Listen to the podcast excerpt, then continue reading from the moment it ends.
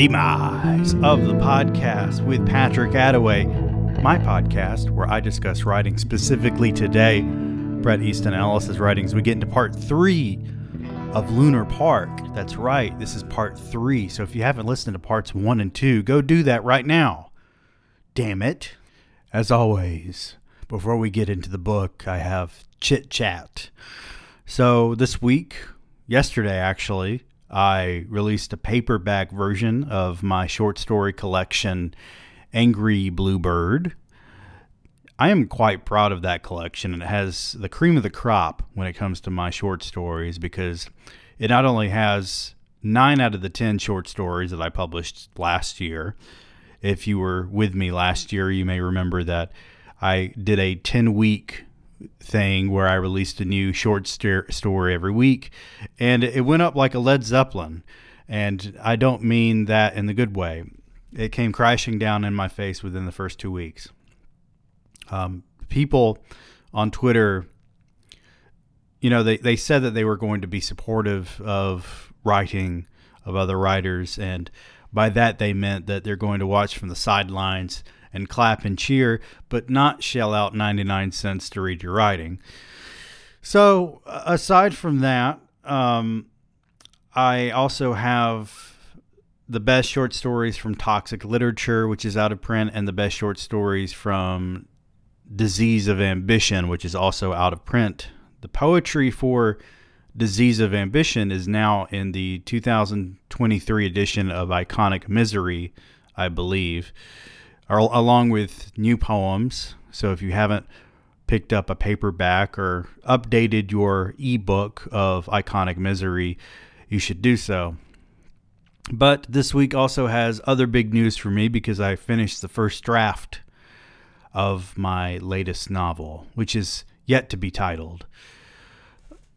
And, you know, I'm in my feels about it because the first draft, man, that's like falling in love for the first time. And, you know, you can't wait to, to go back to it and fill it up with all your thoughts and feelings. And then you finish that and you're like, oh, man I've I've accomplished something here, but then you have to go back through it and scrutinize it.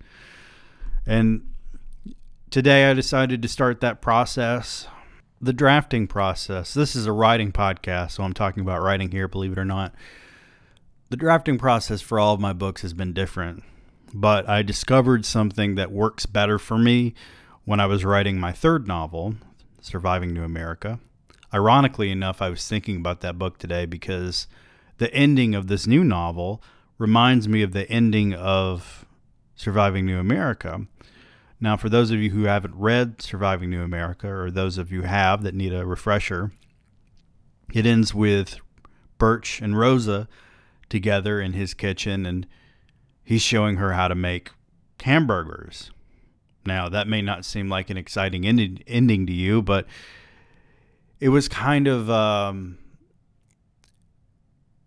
a false happy ending. It was more of a pause, especially if you know what happens at the beginning of Birch and what happens during the events of Nero 2140. But this book, it ends the way it ends, and it ponders conclusions and if real life can have a conclusion aside from death, of course, or relationships ending, although that doesn't always mean that they're over.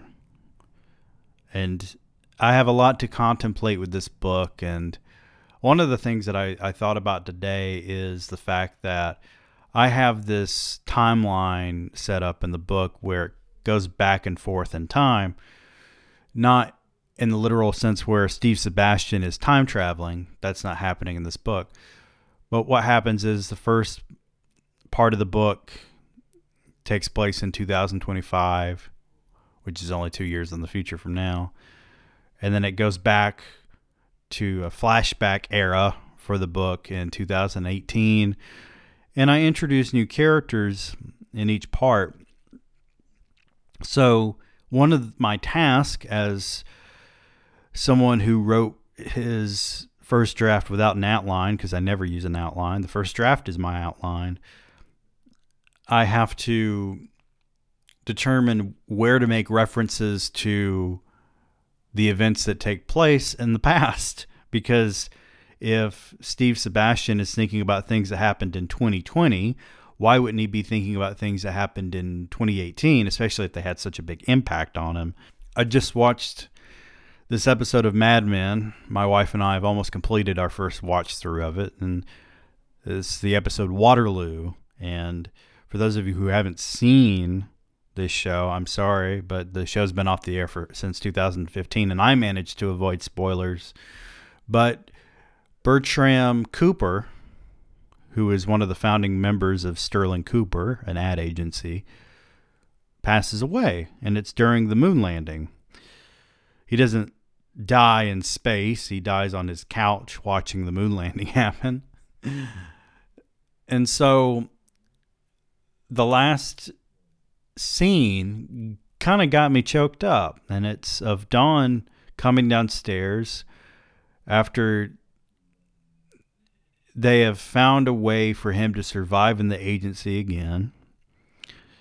And there is this scene where he sees Bertram on the steps and he's speaking to Don and Don is kind of taken aback because Bertram's dead, right?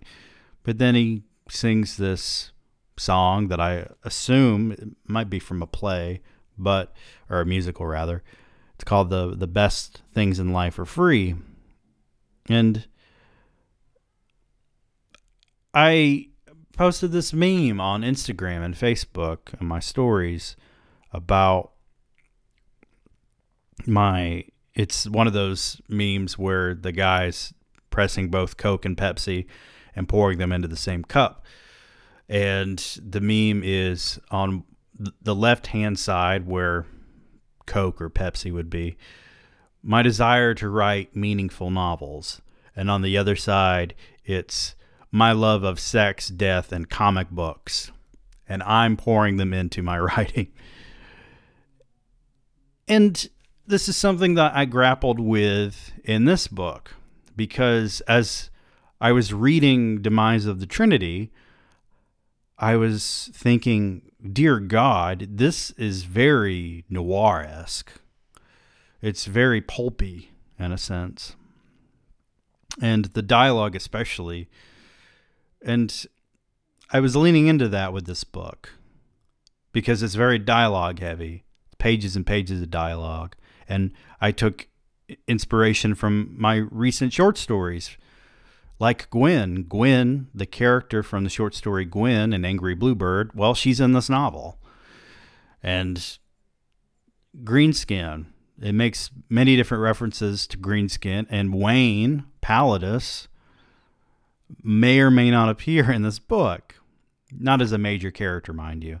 This is not a sequel to Greenskin. This is its own thing, but you know, it exists in that universe, sort of like how uh, Easton first four novels exist in the same universe. And I'm at that moment in the drafting process where I'm in I'm doubting myself.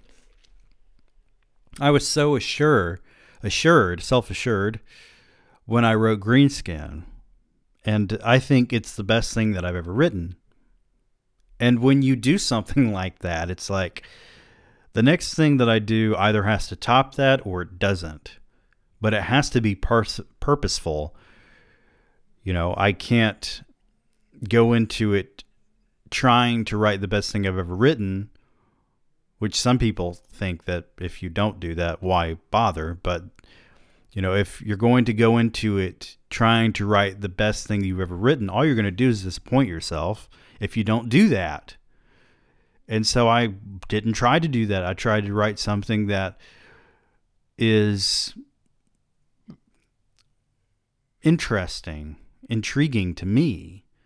and something that I enjoyed writing as opposed to you know exploring various literary tropes and whatnot. I just wrote, and in, some school of thought, that might result in the best thing I've ever written again, something that tops everything else that I've done. However, I also I always feel like there's going to be failure of some sort, as if I was going to fail as a result of people not liking it. I guess. I mean, every most of the people who have read Greenskin have liked it. I've only heard one opinion about it that was negative. You can't get you can't garner universal praise. That that doesn't exist anywhere. And I was thinking about Lunar Park because I'm reading it with you guys and you ladies and you people. You people. It's racist. And how this is literally, in Bret Easton Ellis's own words, him trying to write a Stephen King novel. Of course, it doesn't come out that way. It's much like Radiohead saying, well, we're trying to make a song that sounds like Miles Davis, and they end up with something like Paranoid Android.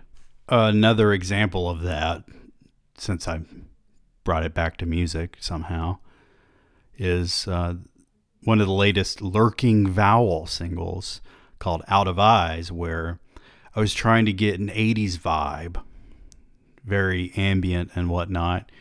And I looked up the chord progression for In Your Eyes and I transposed it to a different key, ended up with an almost totally different um, chord progression entirely and it sounds absolutely nothing like In Your Eyes by Peter Gabriel. It doesn't even sound vaguely 80s. Anytime I try to do something like that, it doesn't work out the way that I, I plan on. So, anyway, let's get into. I have chapter three here. I don't know if that's where we want to pick up, but that's where I'm going to start reading. It's entitled Morning, and it takes place on Friday, October 31st. I woke up in the guest bathroom with no idea of how I'd gotten there, but I didn't panic. I took this in stride because the guest bedroom was something that had been happening with a regularity I hadn't found alarming yet. Victor was barking from somewhere inside the house, and the clock on the nightstand said 7:15. I groaned and pushed my face deep into a pillow. It was damp. I'd been crying in my sleep again. But then sat up quickly with the realization that I needed to prove something this morning. That I was responsible. That I wasn't an addict. That I was clean. Did I say guest bathroom earlier? Or did I say guest bedroom? I. See, I have two lamps in this room, but I don't have any overhead light because this is this used to be my childhood bedroom. And I picked it when I was like 11 because I liked the skylight in here, but I didn't realize how that would make for such poor lighting. And I made it my office partially because the room that used to be my office had an issue in it. So I had to move all my stuff in here with my guitars. And you don't care about this. Finally, I was gazing at myself in the mirror of the guest bathroom. I had the dehydrated and haggard face of a man 10 years older, and my eyes were so red that you couldn't see the irises. I guzzled water from the tap, then decided to make myself halfway presentable by pulling off the t shirt with a marijuana leaf on it and then putting it back on inside out. Since I couldn't find my jeans, I tore the top sheet off the bed and draped myself in it. I walked out of the room a ghost.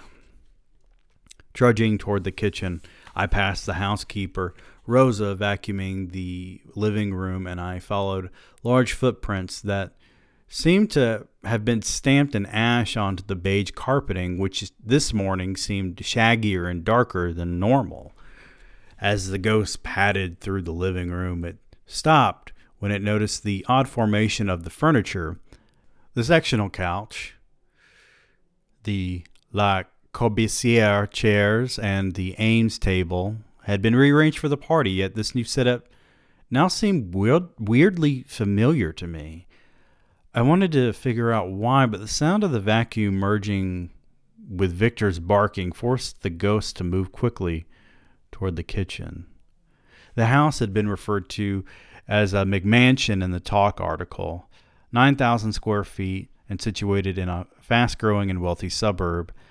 The 307 Elsinore Lane wasn't even the grandest in the community. It merely reflected the routine affluence of the neighborhood. It was, according to a spread in Elle Decor, minimalist, global, eclectic, with an emphasis on Spanish revival, but with elements of mid century French chateau and a touch of 60s Palm, Spring, Palm Springs modernism. I promise I can read. So basically, what we have here is a lot of details, almost like American Psycho. And it's interesting because it parallels back to American Psycho in several different ways. This entire novel, that is, because of the you know presence of Patrick Bateman. He's referring to himself as a ghost now as well. When what happens with Patrick Bateman is arguably not real. Aside from that, let's let's get going. There was a fully equipped gym where I sometimes exercise half heartedly and where Jane's personal trainer, Klaus, helped sculpt her flawless body.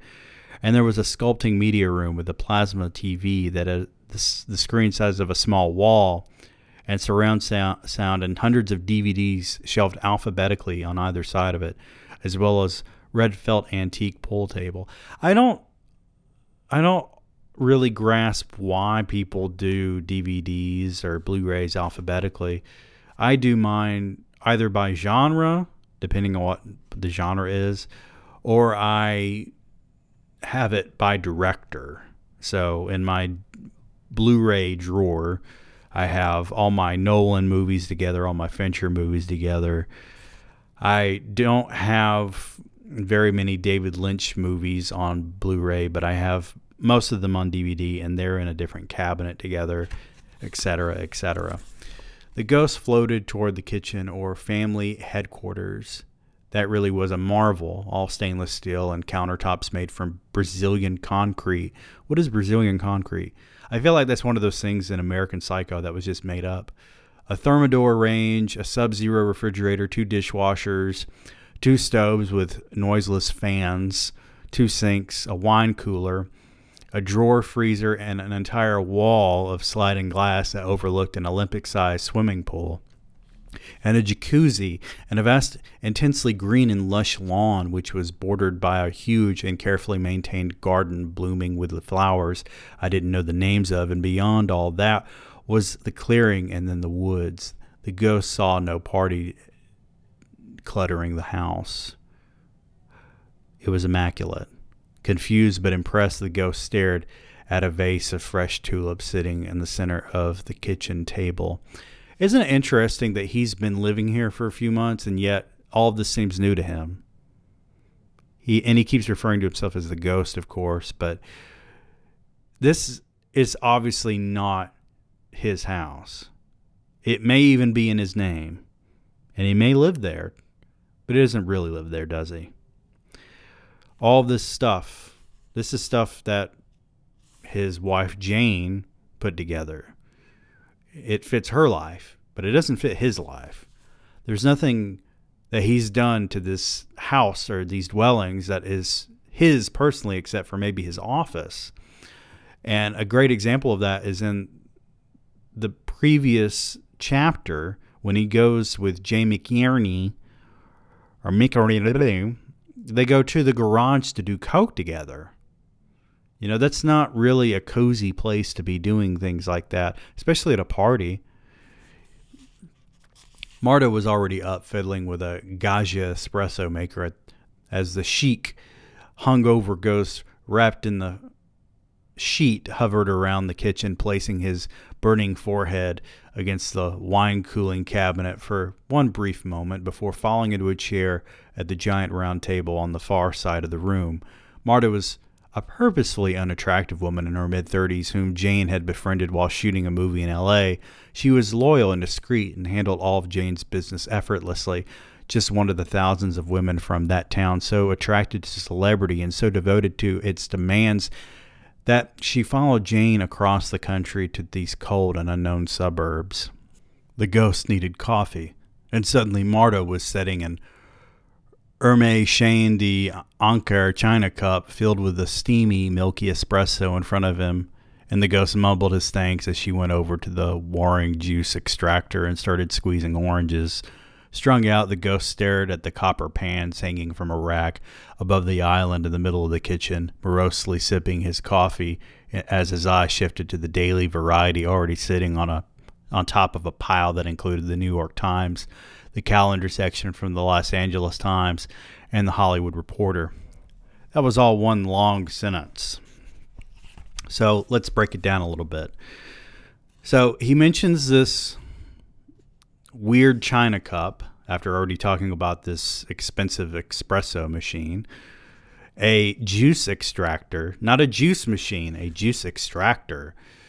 And it's funny because this is already setting him apart from the rest of us readers. Most people, you know, I've seen TV shows and movies where people have squeezed fresh juice from those things. I've never seen one in person. I've never been to someone's house and have them offer me fresh squeezed orange juice. We all get get them in fucking jugs. And in fact, I don't even drink orange juice anymore because it's just full of fucking sugar. So if I'm going to start out the day, it's probably not going to be with coffee and orange juice. I don't care how hungover I am, but he's also talking about these copper pans hanging from a rack above the island in the middle of the kitchen. Are those things being used, do you think? It sounds to me as though they're almost there for decoration a lot of these things in this kitchen sound like it's just there for the sake of existing, to prove that we are in the upper echelon of society. We are upper class. We are rich. And Bret Easton Ellis is just existing there, much like that set of pots and pans. Hearing voices from upstairs, I breathed in deeply as I reached for our local paper preparing myself because I was still, even without a hangover, having trouble adjusting to the schedules everyone inhabiting this house maintained. So after Marta left the kitchen to get Sarah, I roused myself and poured a large glass of freshly squeezed OJ and doused it with a half empty bottle of Ketel One left over from the party and neatly hidden among all the olive oil at the end of the counter. It was a small miracle no one had gotten rid of it. I sipped the cocktail carefully and returned to the table. Do you get the feeling that when he mentions having among all the olive oil at the end of the counter, he has multiple different olive oils? This is another just weird detail akin to American Psycho. My wife loves olive oil. She uses it a lot for cooking. My wife is Italian, but we have one bottle of olive oil that and when we run out of that all that when we run out of that olive oil we go buy more olive oil. We don't have multiple different bottles. The newspapers kept stoking my fear. New surveys provided awful statistics on just about everything. Evidence suggested that we were not doing well. Researchers gloomily agreed. Environmental psychologists were interviewed. Damage had unwittingly been done there were feared lapses. There were misconceptions about potential. Situations had deteriorated. Cruelty was on the rise. And there was nothing anyone could do about it. The populace, cause the populace was confounded yet didn't care. Unpublished studies hinted that we were all paying a price. Scientists peered into data and concluded that we should all be very worried. He's saying a lot here. But he's not saying anything at all, is he? I mean, he's just talking about the fear mongering in newspapers. Much like the fear mongering, it's all just buzzwords. And it's not really amounting to anything. And yet we have a whole paragraph of it where he's talking about how this current culture that we're in, and mind you, this was what 2002 2003 we're still in this shit there's all this fear mongering and bullshit that's going on. And what can you really do about it? You just sit on the sidelines, much like he's doing here, or the indie writers on Twitter do, and just watching it happen. But is he really watching it happen? Is there anything actually happening on the court? There's this lingering paranoia from the previous chapter that is probably going to be pervasive through the rest of the novel. Though I hadn't realized that Jane had walked into the kitchen without saying anything to the sniffling blob wrapped in the sheet hunched over the table.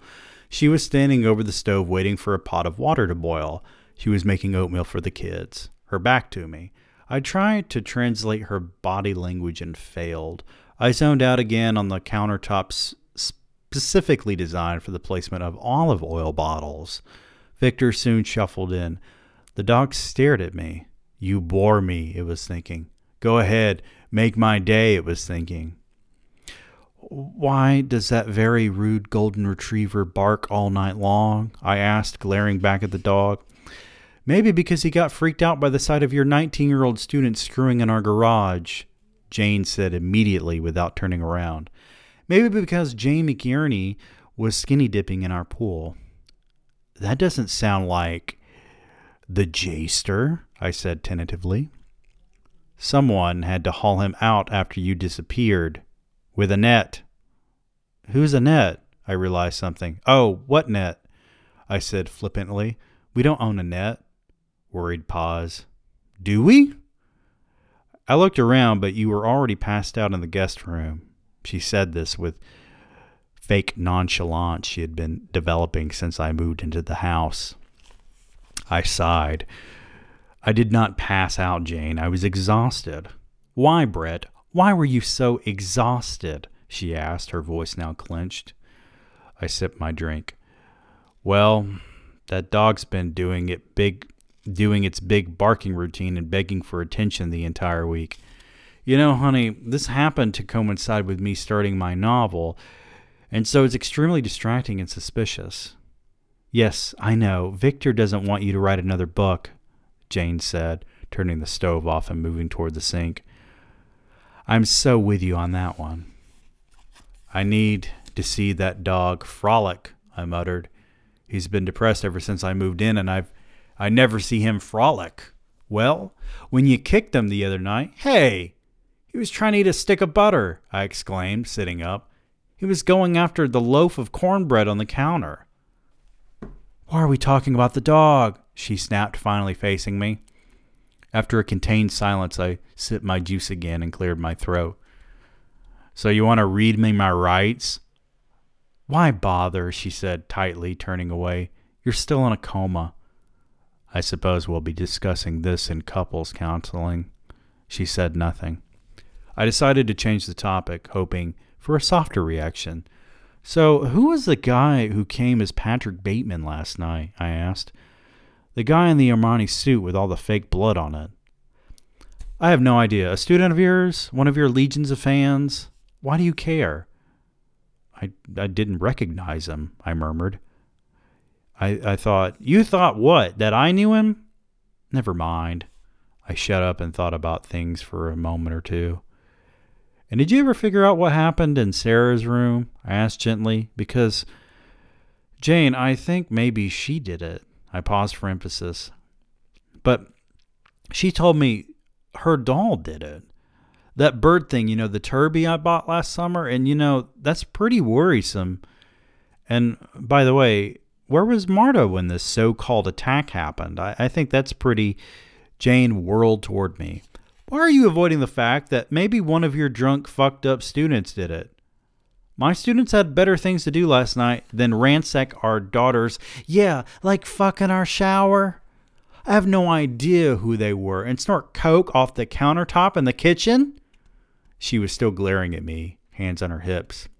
A long pause in which I built to an outraged, People were in the kitchen last night? Yeah, people were doing drugs in the kitchen, Bret. She recited this line in her hipwari mode. Honey, look, drugs may have been done, but I'm sure they were consumed quietly and with discretion. I paused helplessly. And I know you were doing them too. Something caught in her throat. Sarcasm evaporated and she turned away from me again. She bowed her head. I noticed one hand was curled tightly in a fist. I could hear the erratic breathing that comes before tears. You mean I used to be doing them? I said softly. That sentence should be in the past tense. I paused. I'm up, aren't I? I love how he's just gaslighting her. Jesus Christ. See, here's the thing he's portraying her as being the shrew, right? But she's in the right because he invited all of his fucking grad students and they're fucking wild. And then he obviously obviously gave Jay McInerney, the jester, some cocaine, and then cocaine Jay ended up in the pool. So I think Cocaine Jay should be his new nickname, not the jester. But uh, this is all his fault. And he's just like, why are you giving me a hard time about it? Why can't you just move on? But she's right to talk to him about it. I wouldn't have to call Helen if you weren't using again, she said in a loud, anguished voice. She stopped and took a series of deep breaths to calm herself down. I can't do this now. Let's just forget it. That sounds reasonable, I murmured gently, turning back to the papers. I attempted a, a long gulp from my glass, but juice sloshed over the rim, so I gave up and put it down on the table without with a shaking hand. See, this is why in real life Bret Easton Ellis is in a relationship with a guy my age and not a woman his own age. Because the guy who tweeted not that long ago to his drug dealer to bring Coke to a party, uh, that man, even though he may have settled down a bit more in recent years, you know, that Bret Easton Ellis still very much exists. And he would not work as a father, he would not work as a husband. Outraged by my casual tone, Jane whirled around again. It is illegal, Bret, just because it was consumed in our house. A private residence, I shouted back, doesn't make it any more legal. Well, it isn't technically legal, but she waited for me to finish the sentence. I chose not to. I didn't do drugs last night, Jane. That's a lie, she broke down. You're lying to me, and I don't know what to do about it. Uh, leave him. Why did you marry him, Jane? Just because you have a kid together? There's what's weird to me is the way. I mean, I know that this is a book, right? This is fiction. But what's weird to me is how people operate. If you don't get along and you have a child together, it sounds like you need to break up regardless of the child. Yes, you should learn to work things out so you can exist in the world together amicably, or as Bret Easton Ellis would put it, ambiently. But just you know, this is something. This is a trap that my parents fell into. You know, uh, I could have existed without my parents being married. It would have been fine. We're going to skip ahead to chapter four, which takes place on the same day allegedly, assumedly, rather. It's entitled The Novel. I started the outline for Teenage Pussy over the summer, and a lot have been accomplished despite the hours of playing Tetris on my gateway and constantly checking emails and rearranging the endless shelves of foreign editions that lined the, wall, the walls of my office.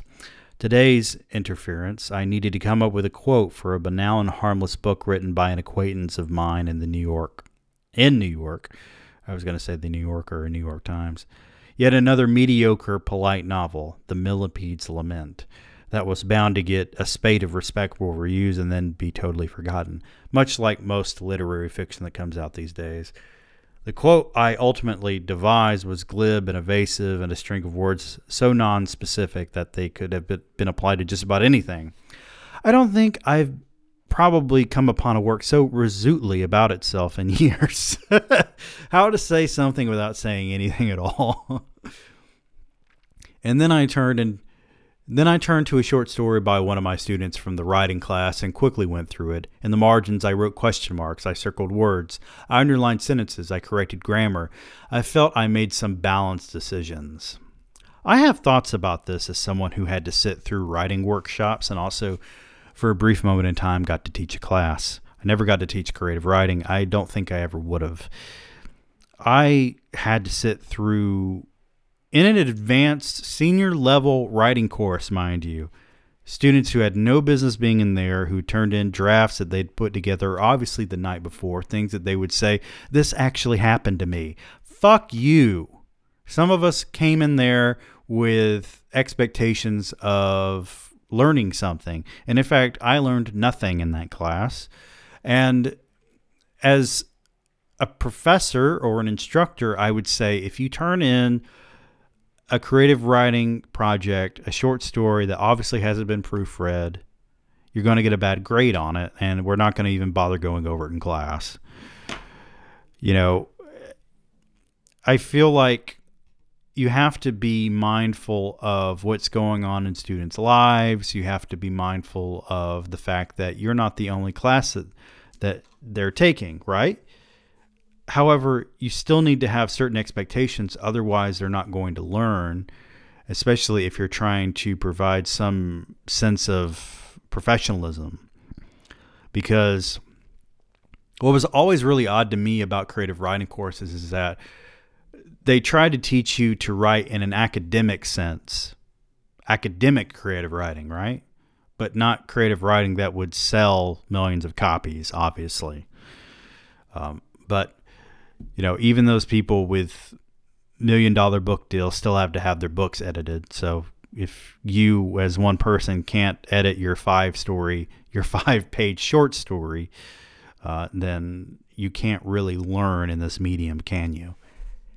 Before resuming work on Teenage Pussy, I went through my emails.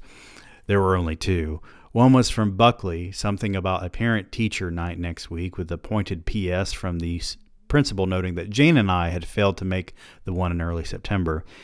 And then I sighed when I saw where the other email c- came from, the Sherman Oaks branch of the Bank of America, and when it was sent 2:40 a.m. I sighed again and I clicked on it and as usual was faced with a blank screen. I'd been receiving these emails since the beginning of October unaccompanied by any explanation or demand. I'd called the bank several times since I had an account at that branch where my father's ashes were still stored in a safety deposit box. But the bank had no record of these sent emails and patiently explained that no one could possibly be working at that hour. Frustrated, I let it go, and the emails kept coming with a frequency that I simply became used to. But today I scrolled through my filing cabinet until I found the first one, October 3rd at 2:40 a.m. The date seemed familiar, as did the time, but I couldn't figure out why. Annoyed at my inability to piece this together, I clicked off AOL and eagerly went to the Teenage Pussy file. The original title of Teenage Pussy had been Holy Shit, but Knopf, who shelled out close to a million dollars for the North American rights alone, assured me that Teenage Pussy was the more commercial title. Outrageous Mike was considered briefly, but deemed non controversial. Knopf was going to call it a pornographic thriller in their catalog, which excited me immensely and told me privately that Alfred and Blanche Knopf would be rolling over in their graves when the thing was published. Since I realized I was creating an entirely new genre, my bout of writer's block had vanished and I was working on the book daily, even though it was still only in the outline stage. Okay, before we read further, the idea that a pornographic thriller is a new genre is outrageous in and of itself, right? That existed before Bret Easton Ellis. It existed way after as well. It is what's selling tons of copies in Target and Amazon, indie authors that are actually making money. They're writing things like this. So, in 2021 and 2022, I wrote a bunch of short stories, and one of them was one that will never see the light of day. And it's for good reason. I wrote it as a joke, and I turned it into a journal. And I really just wanted to see what would happen. Worst case scenario, they say no, right? But I took a scene that I'd written from another short story. It was this. this is getting way too complicated and you probably don't care. It was my podcast. So I wrote a short story that was in toxic literature that is currently out of print. entitled Collected, and it is about a woman who kidnaps a man and she creates a replica of his bedroom in her basement, except for some um, bars that are separating him from um, a small walkway area that leads up to stairs where she brings him things like food. And there were two other kind of chapters to that story that never saw the light of day. And in one of them was a very graphic sex scene between the two of them. And I took that sex scene, changed the names, and I put put it in this short story that was about an author who, much in the way that I did, uh, uploaded a story about people fucking, and it sold a bunch of copies. I think it was a sci-fi sex story, and his wife said, "This is what you're going to have to do from now on to make money." So uh, I I could read it here on the podcast, but I think it would get me canceled if such a thing could ever happen.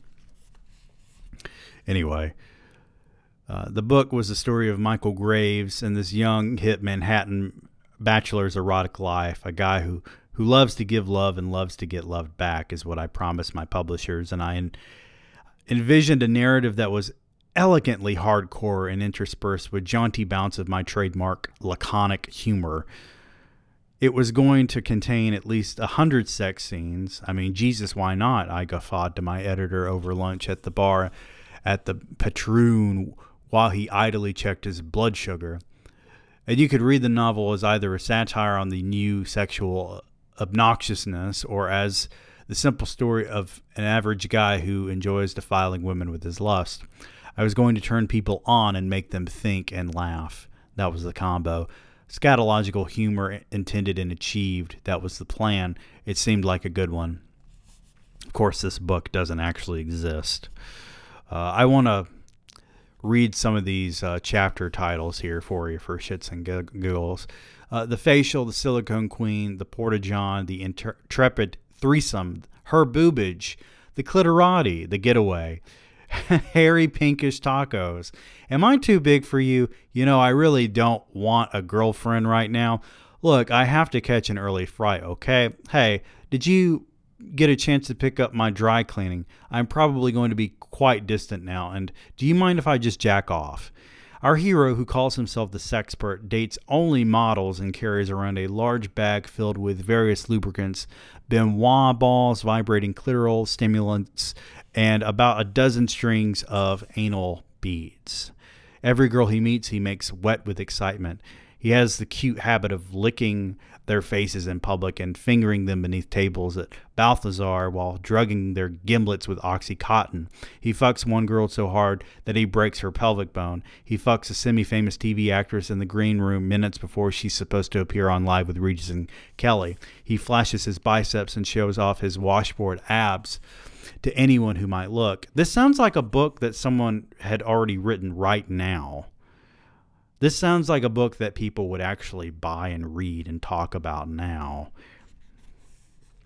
His most recent conquest is hence the title. A particularly vapid 16 year old who thinks you can get pregnant from oral sex and contract AIDS from drinking a Snapple.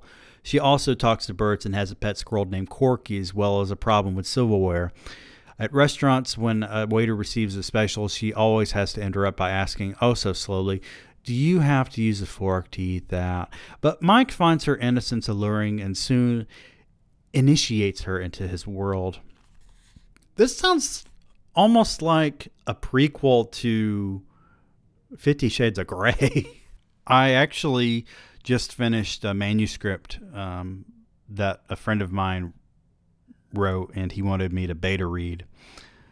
And it was a very, very good novel, and it's literary, but it also has a lot of sex in it. And um, he happens to be a gay man, so the sex happens to be between be between two men. And I didn't flinch or anything during the sex scenes; it didn't bother me.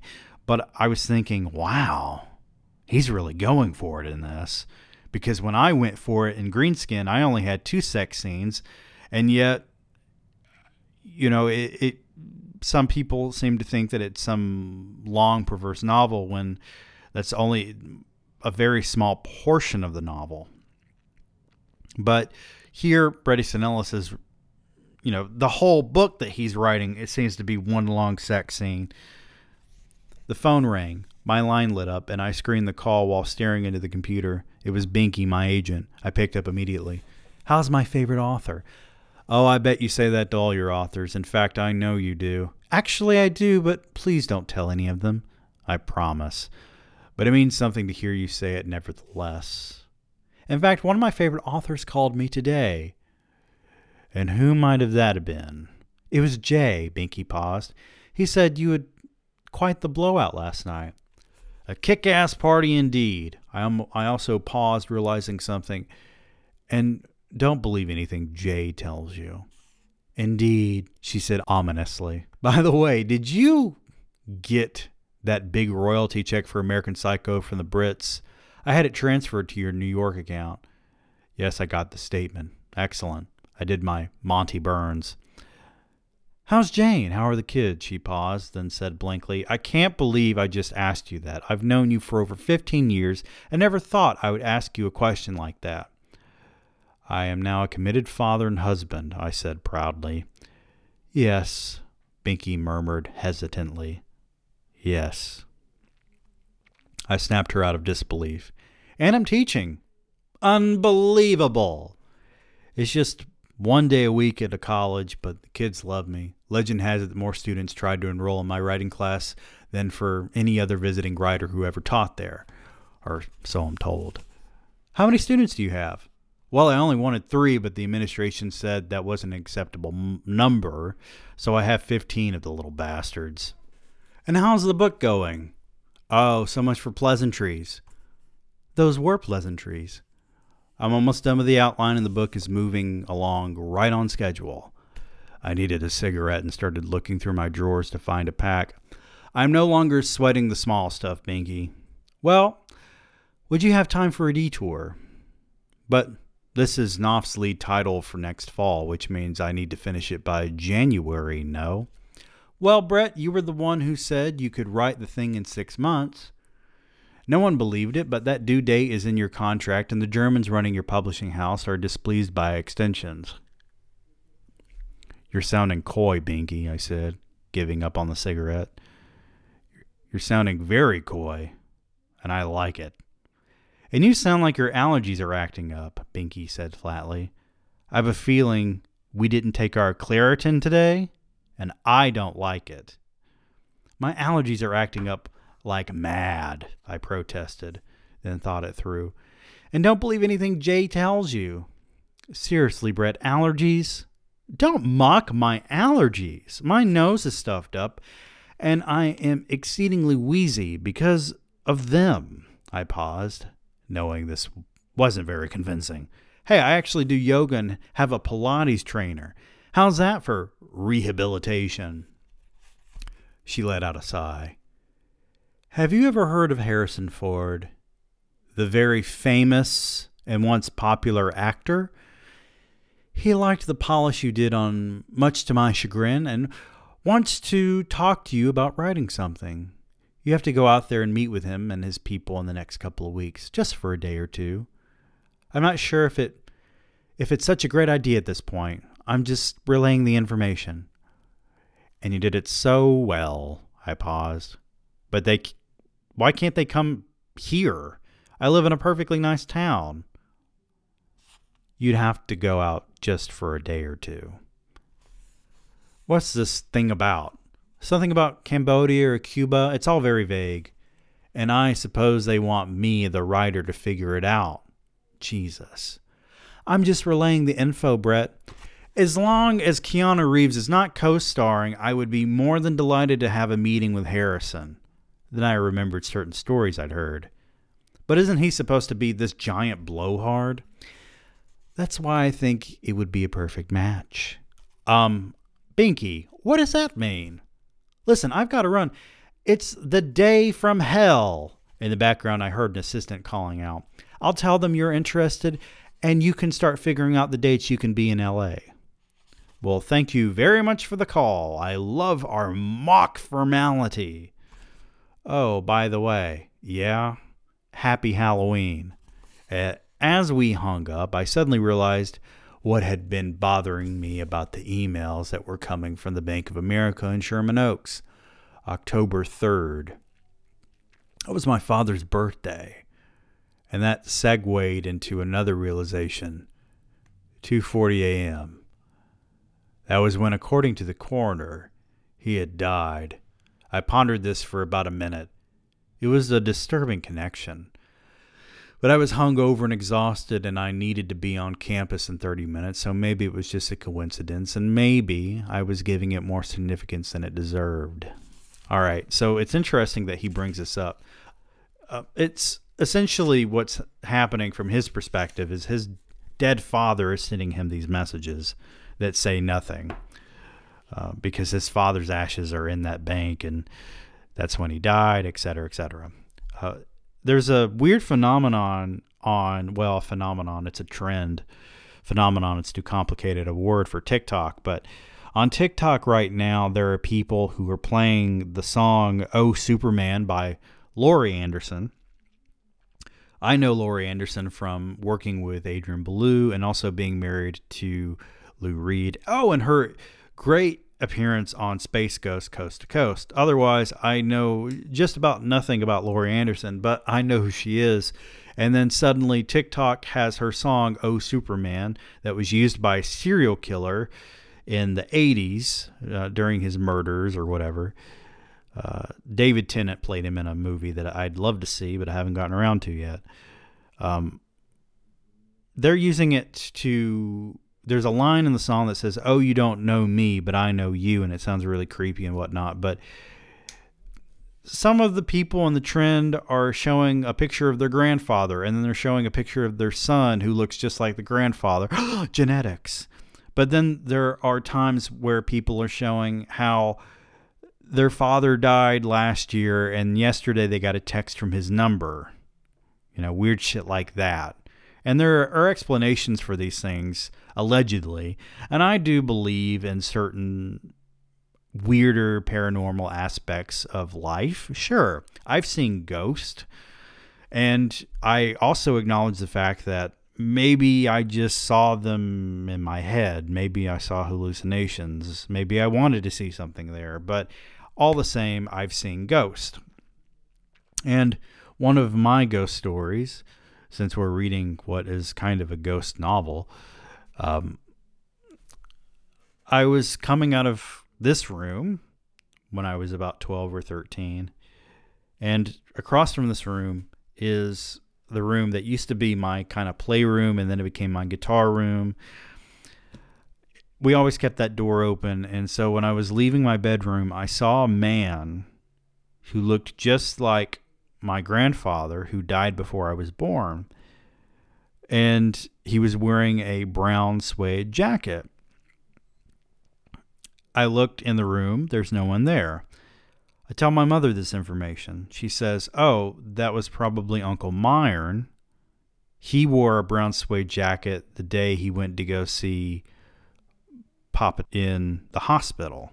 That wasn't the first time I'd seen a ghost. It wasn't the last time. I haven't had any sightings in recent years, but my mother had a weird incident where after her house burned down, she went to, you know, gather things after the fire was put out, after insurance had looked at everything. Um, a lot of the neighbors in that neighborhood had ransacked the house and stolen a lot of her things that weren't already ruined. And she could smell the same cigar that her father used to smoke. You know, the brain allegedly has different coping mechanisms for stressful situations and maybe that was what was happening there but there's no real explanation for me seeing a dead uncle who I'd never met before had no idea he wore a brown suede jacket the day he went to go see my grandfather in the hospital before he died I want to read this scene on page 101 through 102 just because it's interesting. And I want to skip ahead in the novel because it just needs to happen. When I looked at it up, a student had appeared in the doorway and was staring at me. sheepishly. There was nothing unusual about him at first glance. A tall, handsome boy in a generic way, a lean face, slightly chiseled, thick reddish brown hair, very tightly cropped. A backpack slunk over his shoulders. He was wearing jeans and an antique olive green Armani sweater with the designer's emblem, an eagle on it. He was holding a Starbucks cup and seemed more alert than the squinty eyed slackers that populated the campus. And though I couldn't place him, I knew I'd seen him before, and so I was intrigued. Plus, he was holding a copy of my first novel, Less Than Zero, which made me stand up and say, Hello. That's a wonderful novel you're holding. Oh, yeah, hi, hope I'm not bothering you. No, not at all. Come in, come in. He looked away and blushed deeply, then shuffled into the office and carefully sat down in the chair across the desk from me. Well, I'm a big fan, Mr. Ellis. Isn't there a, a law against formality at this place? I said with an expression of mock distaste, hoping to relax him since he was sitting so rigidly in the chair. Call me Bret. I paused. Have we met before? I'm Clayton, and I'm a freshman here, and I don't I don't think so, the boy said. I just want to know if you could sign this for me. Interesting that this boy's name is Clayton, and the protagonist of Less Than Zero's name is Clay. His hands trembled slightly as he held up the book. Of course, I'd be happy to. I studied him as he handed me the book, which was in pristine condition. I opened it to the copyright page and saw it was a first edition, which made the book I was holding an extremely rare and valuable book. I fucking told you! In the first chapter of this book, I fucking told you. Sorry. I have class in a couple of minutes, so he gestured at himself. Oh, of, of course, I won't keep you long. I set the book down and searched my desk for a pen. So, Clayton, I assume all your friends call you Clay. He stared at me and then, understanding what I was getting at, grinned and said, Yeah. He waved a hand at the book, like Clay in the novel. That's the connection I made, I said, opening a drawer. Is there another? I found a pen and then looked up. He was staring at me questioningly. That's the right one. You were correct, I assured him, and then I couldn't help it. You look very familiar. He just shrugged. Well, what are you majoring in? I asked. I want to be a writer. It seemed hard for him to admit this. Did you apply to my writing course? I'm a freshman. It's only open to juniors and seniors. Well, I could have pulled a few strings, I said delicately. Based on what? he asked, a snap in his voice. I realized that I was flirting with him and suddenly looked back at the book and pen in my hand, embarrassed for myself.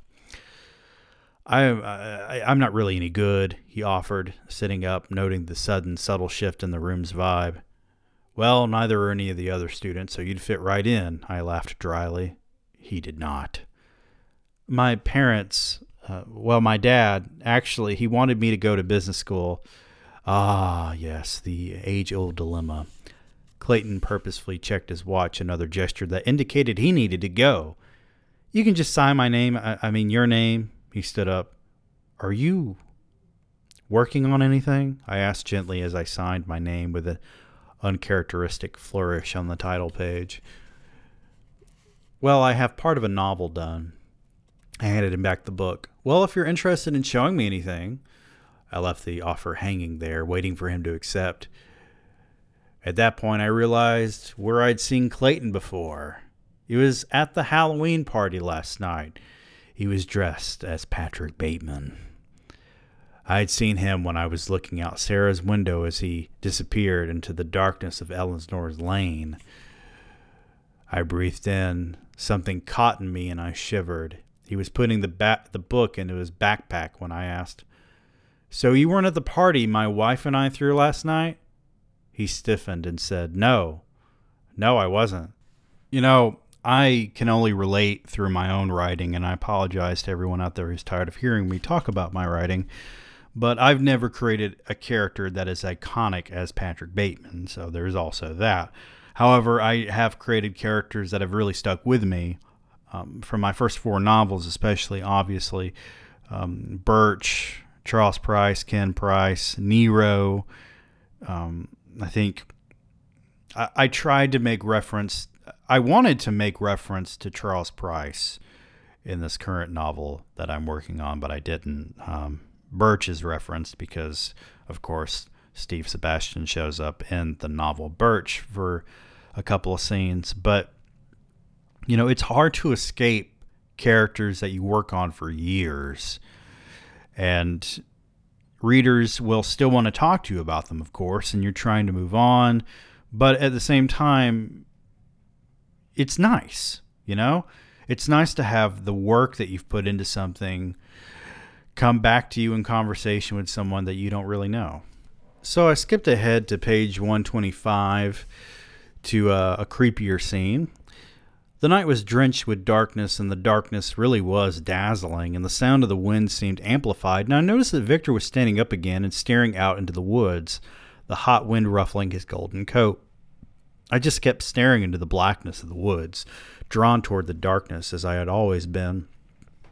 And the wind rushed up against me, and the wind felt feral. There was no other word for it. The wind felt feral.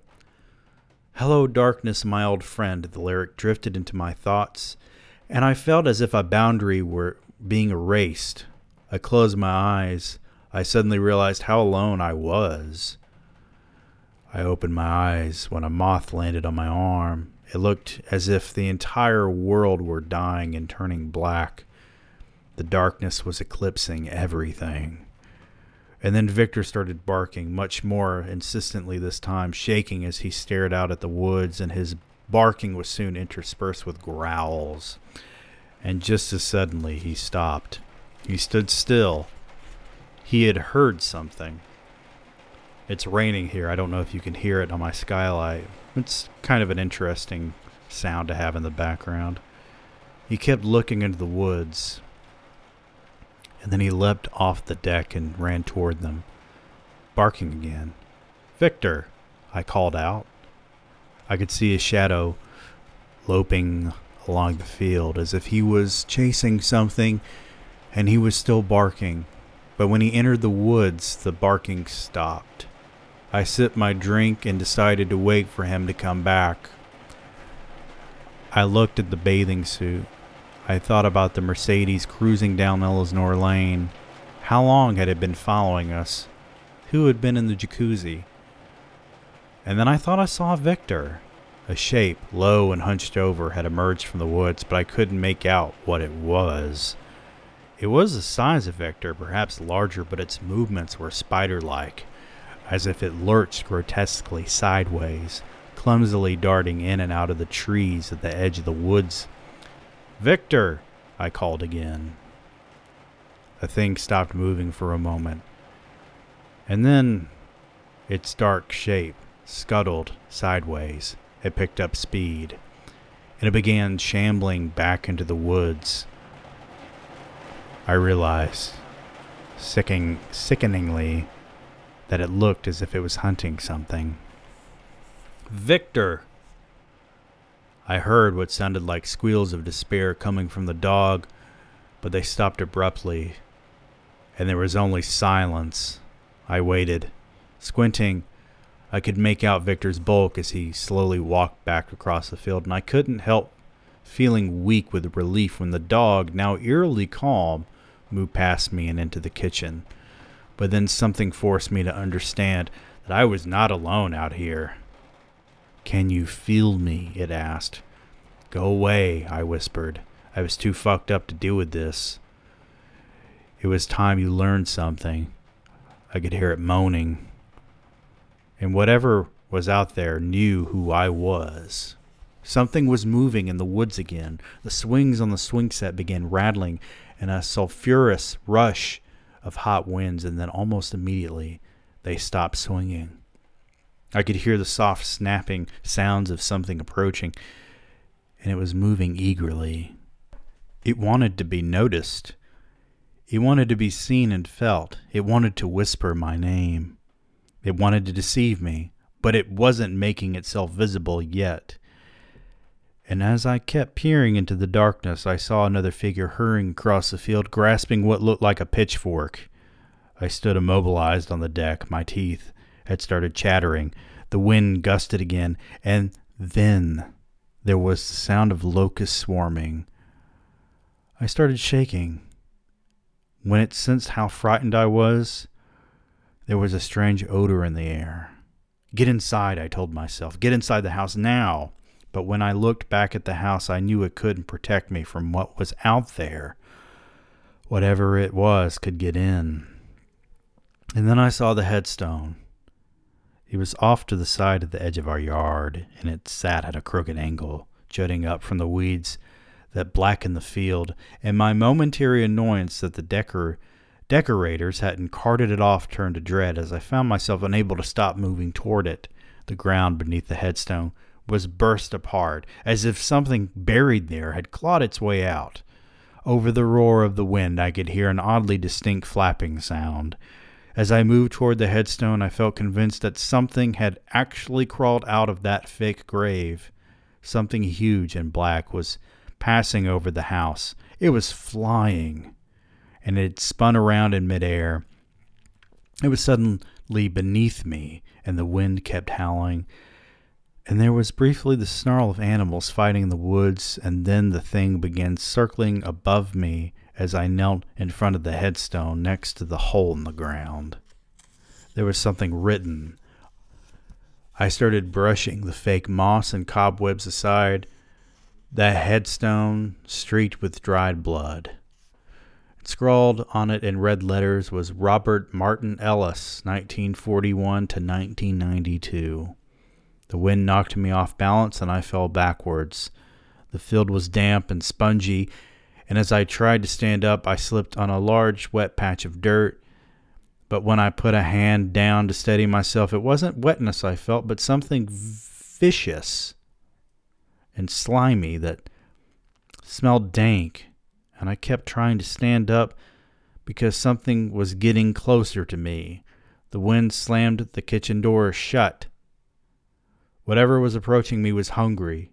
It was pitiful. It was awesome. It needed something I didn't want to give. I shouted out as I finally lifted myself up and lunged toward the house. Whatever was behind me kept shambling forward, its arms outstretched and grasping. Once inside, I ran into the guest room and locked myself in it.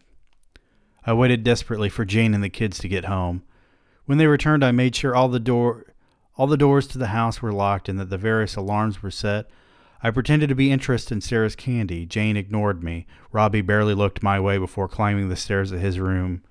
Back in the guest room, drinking from the magnum of vodka, I kept thinking one thing just two words. He's back. For a guy who doesn't really get recognition as a horror author, I think that Bret Easton Ellis does a really good job of building suspense. Even if it's not in the most sincere way, it still works here.